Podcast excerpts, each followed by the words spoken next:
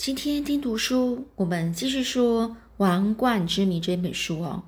那这本书呢，第三个案件就是在讲窗帘上的指纹哦。所以呢，这故事我们就开始说起吧。这早上八点多钟啊，福尔摩斯和华生呢刚吃了一顿美味的早餐，正在屋里养神休息的时候，突然走廊的门铃呢“娘”的大声响了起来。有人来了，一到清一大清早是谁呀？这他们两个啊，就这样侧耳倾听啊，一阵急匆匆的脚步声在楼梯上响了起来，跟着门上就响起了用拳头捶门的声声音啊。真是一个粗鲁的家伙！这福尔摩斯啊，大声的说：“进来！”这门开了，就冲进了一个蓬头垢面。眼睛呢布满了血丝的一个青年呐，看起来大概二三十岁的青少青年呐，不能说青少年哦，青年。这个人呐，他晃啊晃，好容好不容易啊，才站定了，便在我们呢，就是在他们两个人身上扫了一眼，就说：“哪一位是福尔摩斯先生？我是约翰马克华伦。”这福尔摩斯啊，就问这个华生说。你认识这个约翰·马克·华伦吗？这华生就说不认识，我连听也没听说这个名字啊！啊，这个福摩斯就说你也不认识？那站在那里的这个马克·华伦，于是呢，他是从上衣的口袋里突然拿出了一份在口袋外面的一个，就是一份突出在口袋外面那个报纸呢，向华生身边塞了过去。你看看这份报纸就知道了，用特大号的字登出来的那个。华生呢？那个福尔摩斯说：“华生，请把报纸念一遍吧。”华生呢就拿过了那份《每日电讯》这个报纸呢，打开一看，那个特大号标题马上吸引了就是华生的注注意啊。上面写着：“洛德区发生离奇杀人放火案，被害人是建筑工程师欧迪卡。著名的近代建筑设计专家乔纳斯·欧迪卡今年五十二岁。”他的事务所和住宅都在提恩街上。这屋后呢，临着一个木材堆积的广场。昨天晚上十二点十左右，他的场内呢突然起火。消防人员虽然迅速赶到并勇敢的救火，但由于天干天干物燥，火势一发不可收拾。顷刻间，整个木材厂里堆积的木材都被烧光。而这木材厂的主人欧迪卡，竟然竟然不在失火的现场，也不在他家里。没有想到，等待警方四处寻找时，却发现了一件意外的犯罪案子。案子，这福尔摩斯从椅子里呢探出半身洁身子，说：“哦，请你读的稍微慢一点。”华生呢就去说啦：“所有不木的住宅和事务所的屋子里，到处都已经搜查过了。”连寝室也没有欧迪卡曾在那里睡过的迹象。保险箱已经被打开，许多文件散落在地上。寝室里还留着格斗的痕迹，屋内也有血迹，并且发现了一根沾有血迹的手杖。突然之间呢，这个马克华伦啊，这个青年啊，就说：“那那根手杖是我的。”这个呢，他上气不接下气的说着。福尔摩斯马上就说。呃，那个有话等一下再说，我会跟你好好谈一谈的。现在你不要做声，坐在椅子上定神哦。华生，你再念下去。华生呢就继续念啦。这寝室的窗子啊已经被打开，一件从窗口拉出的一个沉重的东西，直拖到这个木材广场上去的痕迹还留在地上，在烧着剩下的木材灰烬里，又发现了一具烧焦的尸体。据警察人员的判断，这很可能是凶犯啊，就是这个凶呃，就是犯人呐，在寝室里跟这个欧迪卡哦格斗过一场，就是打过打架，用手杖啊打死了欧迪卡之后，打开保险箱抢走了文件，最后索性一不做二不休，把尸体呢搬到了广场上发放火烧掉。这福尔摩斯又问呢，嗯，那再也没有别的话了吗？这华生就说：“还有还有，报纸上说死者是一个单身汉啊，也就是这个死者就讲这个欧迪卡哦，这个五十二岁的欧迪卡，他是一个单身汉。据他的一个女管家说，前天夜里呢，有一位客人在这个欧迪卡的寝室里密谈了很久。这位客人是青年律师马克华伦，在中央区隔别沙姆大厦内设有事务所。”上面提到过的那根手杖就是他的。好了，这段新闻全部念完了。这个马克华伦啊，原来是一个青年律师啊，他杀人放火的嫌疑啊可不轻啊。这华生啊，在念着这段报道的时候，不由得就是这样在想这件事哦。把烟斗往桌子上一放，福尔摩斯两眼直瞪的坐在椅子上的马克华伦，并且呢，就是平心静气的问他。从这段新闻看来，你确实有涉嫌的充分证据。不过，你怎么能够保持着自由到这里来呢？警察没有找你吗？对这个福尔摩斯这样子的问话，不像从前那样一口就打破砂锅问到底。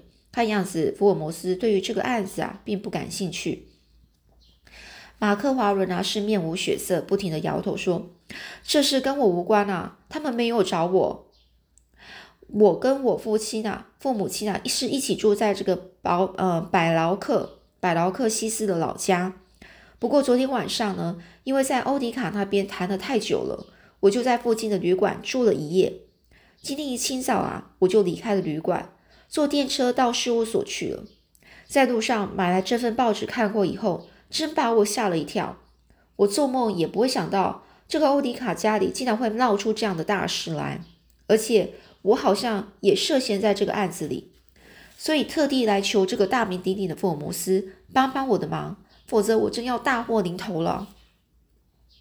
福尔摩斯啊，皱着眉头说：“不过这事真叫我为难啊。”而这马克华伦青年啊，就继续说啦：“假如我今天早上直接回到百劳克西斯家里去，或者早上就到事务所里去，恐怕早就被警察厅的侦探带走了。”因为当我到这里来的时候，半路上经过伦敦桥附近，我就注意到有个穿黑色衣服的人从伦敦桥那边一路跟着跟在我后面。福尔摩斯先生，救救我吧！马克华伦呢，苦苦哀求福尔摩斯一定要救救他。这时呢，楼梯上传来一阵沉重的脚步声，听得出一共有三个人。他们一敲门啊，福尔摩斯就苦笑一下：“唉，是赖氏的老兄吧？请进。”这推门进来的果然真是警察厅刑警队长赖士德，他一身黑色制服，穿着整整齐齐。两个跟他来的警员站在他背后，马克华伦吓得全身颤抖起来。这赖士德刑警队长跟着福尔摩斯和华生早就认识了，他看了看马克华伦，便皱起眉头来说：“是约翰·马克华伦吧？”你是谋杀建筑工程师乔纳斯·欧迪卡的嫌疑犯，也是放火的嫌疑犯。我要逮捕你，站起来！哦，这所谓嫌疑犯，就是说他呢，可能就是被被怀疑哦，被怀疑是凶手的那个意思啊。这赖士的说话的时候是表情是很凶的。马克华伦就摇摇晃晃的站起身来，可是啪的一声又坐下去，看着福尔摩斯说：“先生，救救救我！”这福摩斯啊，立刻扬了扬他的右手，说：“赖士德兄，不必这样着急，在这里耽搁个二十分钟吧，没什么关系吧？我们刚听完马克·华伦一段非常奇怪的话，我和华生都想知道更详细一点。”赖士德赖士德警官啊，一听啊，就板起脸孔说：“这个案子半点奇怪地方也没有，报纸上的新闻已经提供了充分证据。”所以，我认为马克·华伦的犯罪证据已经很充分了。哦，你既然认为他犯罪嫌疑的证据已经够充分，我也有充分的理由向你质问啊。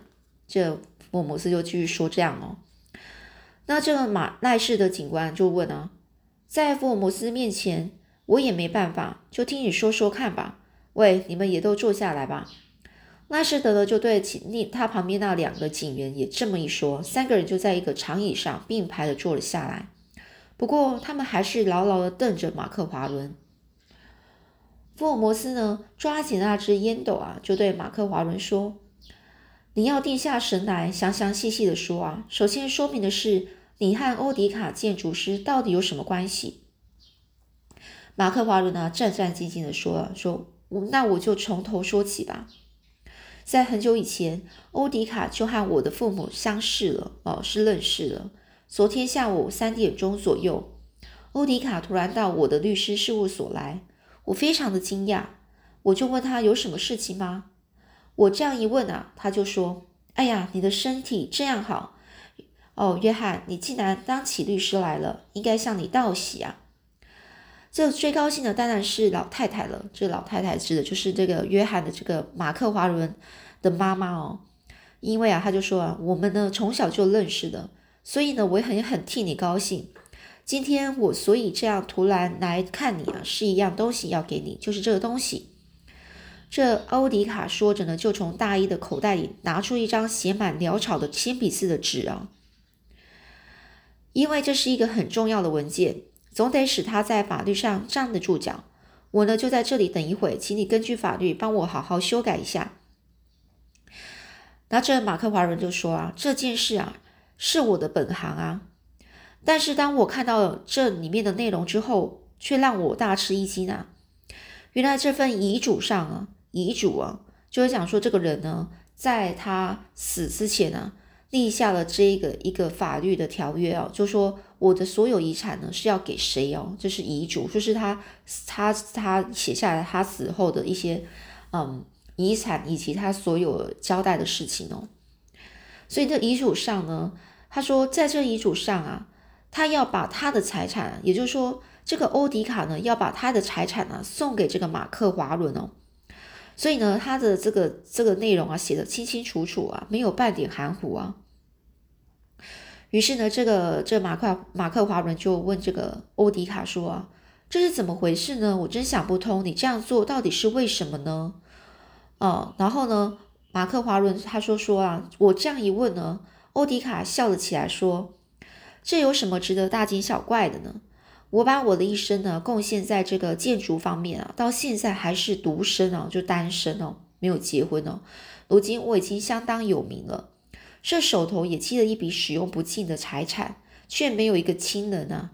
你是我从小就认识的老朋友，现在又是一个年轻有为的优秀律师，我相信你将来一定大有成就，所以我死后愿意把全部财产送给你。因此呢，我就写好这份遗书，要你先看一看，就是这样简单的一件事。他啊是十分诚恳的这样说明呢。马克华伦一面说啊，一面看着赖氏的队长。我做梦也没有想到，竟然会遇上这样好的这样的好运呢。我就拿过了这份遗书，根据法律啊仔细修改过后，还向他千千谢万谢。一直到现在，我还是感激不尽。遗书改好之后，欧迪卡就说：“改得很好。另外，我还有我还有好些有关土地、房屋的文件，数目相当多啊，都放在保险箱里。我也要把这些文件拿给拿给你看一看。所以今天晚上九点半，希望你能够到我家里来一趟，方不方便呢？”这个呢，这个欧迪卡是很微笑的问着这个马克华伦哦。这位欧迪卡先生啊，是个是实在是值得我感谢的恩人啊，所以呢，这个马克华伦就很高兴的就是回答说：“好吧，那我一定会去看你啊。”哦，他是很肯定的，就是回答这个哦，欧迪卡哦。这欧迪卡就说：“很好，那我在家里等你。现在我还要到别的地方去，九点钟才能回来。你就在我家里和我一起吃点东西吧。不过在你父母亲面前，暂时不要提这个事啊。”这九点钟要晚上九点哦，然后呢，这个听到这个马克华伦听到呃，这欧迪卡说呢，马克华伦就觉得很奇怪啦，为什么不能跟我的父母亲提呢？如果我父母亲知道了，一定很高兴呢。然后欧迪卡就说啦，不必，等我死之后再让他知道吧，还不是一样吗？我实在不喜欢人家向我一再的道谢，在我心里根本没有要你感激我的念头。好了，今天晚上九点钟就到我家里了，就在家里等你了。这欧迪卡说完啊，拿起那封经过这个马克华伦修改过的遗嘱呢，签上了他的姓名，放进大衣口袋，然后就高高兴兴的走了。这欧迪卡走之后，这个马克华伦他就开始坐立不安起来。一想到这份意外的幸运时，他呢竟然感到全身发热啊！到了晚上九点钟，我就依照约定的时间到他家里去看他。果然呢，这个欧迪卡就在家里等着他。那时呢，到门口来接你进去的是欧迪卡本人呢，还是别人呢？哦，这福尔摩斯这时候就开始问了。这马克华伦就说啊，那时候接我进去的是一个四十多岁的女人。福尔摩斯突然抢着这样问，真是大大的出乎这个华生的意料啊。那在你想来，她是一个什么样的人呢？这个四十多岁的一个女人是什么样的人呢？哦。然后这马克华伦就又回答啦，在我想来，应该是一个女管家吧。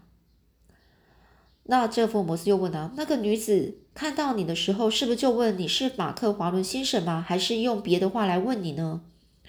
马克华伦就回答啦，没错，这个女管家她一见到我的时候，就问起我的名字。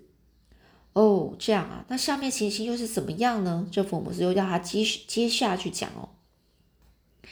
马克华伦就说啊。接着呢，我就跟着那个女管家到这个欧迪卡的起居室去，一看他们已经准备了便餐哦，就是一些小餐点哦，摆好在那里。而我呢，跟欧迪卡吃完之后，就在他房间里去，在他房里呢，放着一个很大的保险箱。欧迪卡从保险箱里取出了好些文件让我看，还问了我很多有关于法律方面的问题。看完那些文件时，已经十二点多了，我才回去。这时候呢，这个迪欧迪卡就说：“夜都这样深了，叫女管家起来开门不太好。”于是呢，这欧迪卡呢就去，他就不去开大门了，他另外开了一扇小门，然后就送我出去哦。这马克华人就这样说。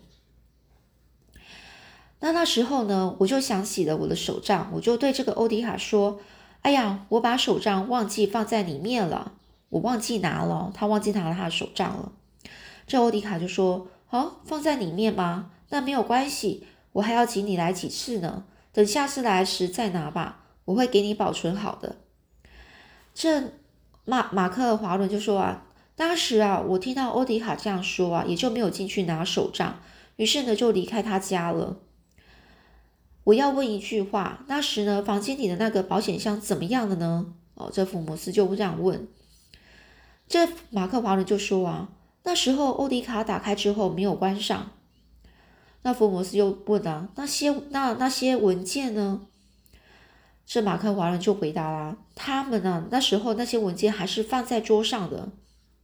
哦，这仰望着天花板的福尔摩斯啊，眼睛里闪烁着一股光芒啊，那是一股已经看破了什么秘密的光芒。他到底窥破了什么秘密呢？是不是已经把握住这个侦破？某种秘密的关键的呢？这点这个华生啊，他不太清楚。他就在想啊，这会是什么样的事情让这个呃福尔摩斯这样子哦？这时候赖士德啊，闭着嘴巴一声不响，拉长的脸啊，活像了一只全尸全尸狗啊。全尸狗就是一种獒犬的一种啊，就可能就是看起来凶巴巴的，哦又是又是一次侦探竞赛啊。这后来呢，我啊，这个马克华伦啊，就抬起头来，一一接触到直瞪着他，他看的这个赖士德警官的视线时，就突然很惊讶，然后又继续说：“因为当时呢晚上了，已经夜已经很深了，我就在这附近一家耶姆斯饭店啊住了一夜。这点你们只要去查一下，就是就会知道了。到了第二天早上，已经来不及回家，于是呢，我就直接到事务所去。”在路上看了报纸，才知道欧迪卡家里出了事，而且看那个新闻中的内容，我的嫌疑很大，便急忙着赶到赶来找福尔摩斯先生。他说完这段经过情形后，一直没有开口的这个赖士德突然站起来了。这个也就是说，这马克华伦啊，说完这段情形之后，那个赖士德呢就站起来说：“好了，二十分钟早已经过了，你的话应该说完了吧？”呃，这马克华伦说：“是的，好。”但是呢就向那后面两个站起来的警员说：“把这个人带回警察厅里去吧。”别让他在路半路上逃掉了。我跟福尔摩斯先生谈几句话之后就回去。那两个警员啊，一起走到马克华伦面前啊，抓住他的一条胳臂，然后带下楼去了。车子早已经在外面等着他们，他们就把他推上车，带回伦敦警察厅去。那赖士德看见福尔摩斯还是仰头望着天花板，这他就呢就皱着眉头说：“先生，你要问的那几点，现在都已经问清楚了吧？”这赖士德呢是带着讥讽的语调是这样问的，讥讽就是嘲弄的意思哦。